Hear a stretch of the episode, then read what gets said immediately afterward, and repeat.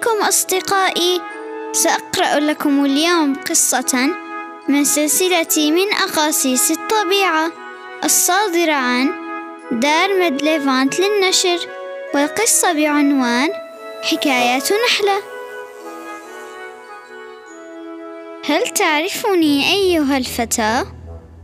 أنا نحلة. ولي زبانة.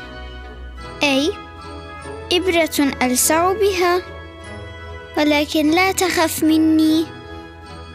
فنحن معشر النحل أمة طيبة فاضلة. لا نلسع إلا من يريد بنا الأذى. سوف أقص عليك قصتي. كان يوما عاصفا مخيفا. فيه ظلمات ورعد وبرق. وما لبثت صاعقة أن أصابت الشجرة التي نسكنها والتي بنينا عليها خليتنا. فهكذا تدعون البيت الذي نقطنه نعم بيتي الذي عشت فيه مع صحبي وعشيرتي.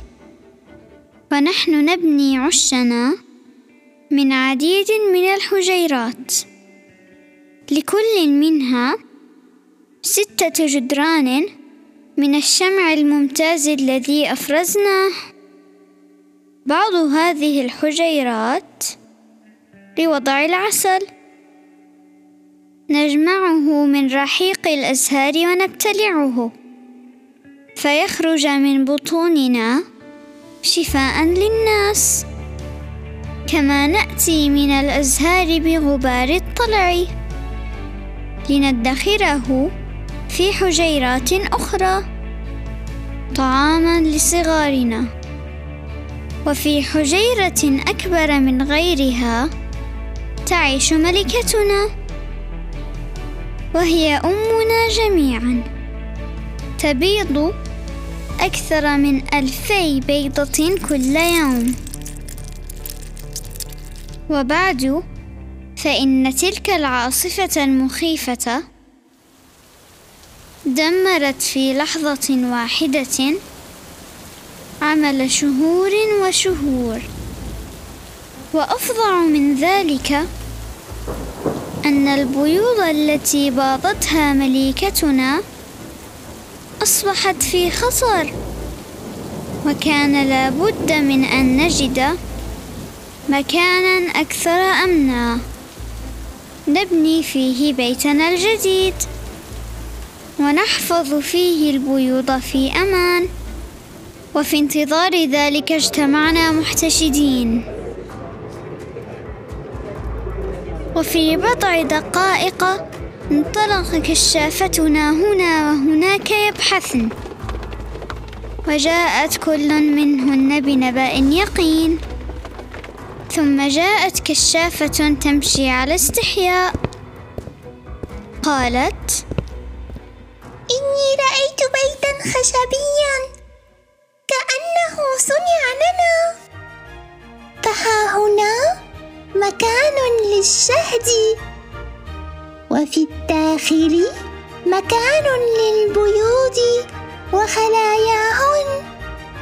ومكان الملكة محفوظ. نعم ذلك ما كنا نبغي. صفقنا للفكرة جميعا. وطار بعضنا إثر بعض. نتبع كشافتنا الطيبة. فوجدنا هذا البيت أفضل مما وصفته وأجمل فقد وجدنا فيه ألواحا من الشمع جاهزة. بل وجدنا أسس جدران الحجيرات فما أسعدنا. ولو أنك رأيت النحلات في تلك الأمسية كلهن يعملن بأفواههن وأرجلهن. ثم اجتمعنا لنختار ملكة جديدة.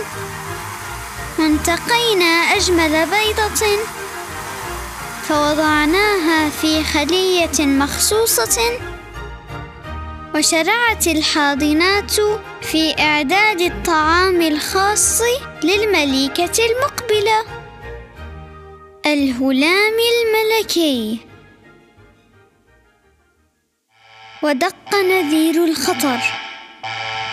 فهذا مارد قادم نحونا. حشرة العث المرعبة.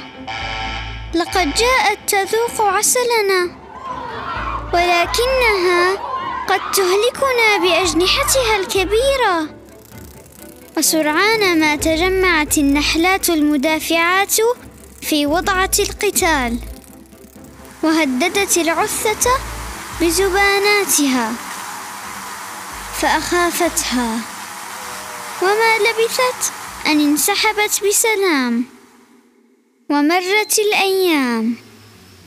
وتحولت البيوض إلى يرقات. ثم إلى خادرات.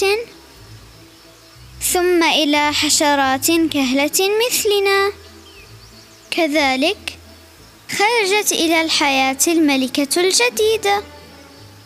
فمنذ أخذنا نطعمها الهلام الملكي ونحن نرى البيضة التي انتقيناها تنمو وتنمو في حجيرتها إلى أن ظهرت عاهلتنا الجديدة.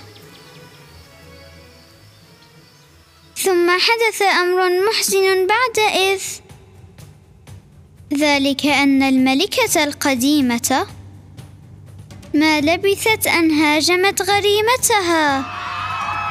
ورحنا نفصل بينهما قبل أن تؤذي إحداهما الأخرى. وهكذا غادرت الملكة القديمة خليتنا.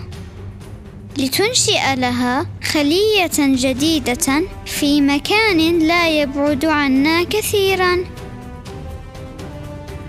وتبعها رهط من أتباعها المخلصات. وسرعان ما عثرنا على بيت جميل يشبه بيتنا. فقرت به أعينهن. ورضين بما آتاهن الله كلهن. وفي الوقت نفسه خرج إلى الحياة كثير من ذكور النحل الكسولة وصبرنا عليها لأنها كانت تنتظر طيران الزفاف في يومها الموعود. فقد كان لابد للملكة أن تختار من بينها زوجا لها تقترن به. ولولا ذلك ما أمكنها أن تبيض.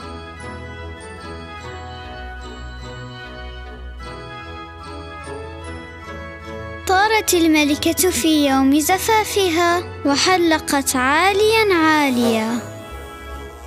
وتبعتها اليعاسيب تحاول أن تلحق بها. ولكنها تساقطت واحدا بعد آخر وعادت إلى العش تجرجر أذيال الخيبة. إلا واحدا منها هو أقواها. استطاع أن يلحق بالملكة ويقترن بها. ولكن ما كان أقصره من زواج. فقد مات المسكين بعد قرانه. أما اليعاسيب الخائبة التي عادت إلى الخلية فقد ضاقت بها النحلات العاملات ذرعا فقتلتها وألقت بها إلى خارج البيت. فأصبحت طعمة للحشرات والطيور. وبعد فقد تجلى لنا السر الذي أحاط ببيتنا الجديد الجميل. فقد كان إنسان أعده لنا. وها هو قد عاد إلينا ليقبض أجره.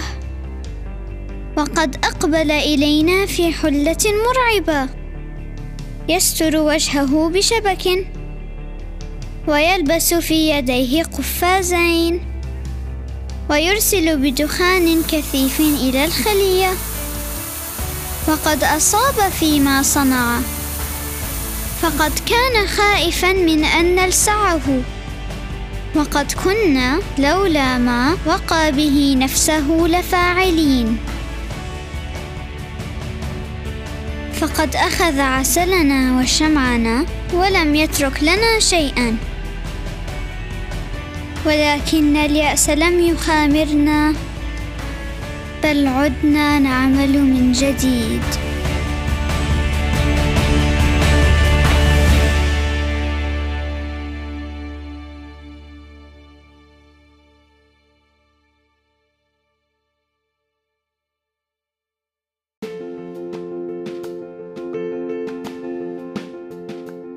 أتشرف بتعليقاتكم وتقييمكم؟ للبودكاست على آبل بودكاست أو منصتكم المفضلة للاستماع. وأخيرا لا تنسوا الاشتراك بالبودكاست وتفعيل جرس التنبيهات حتى تتمكنوا من الاستماع للقصص الجديدة فور صدورها. إلى اللقاء.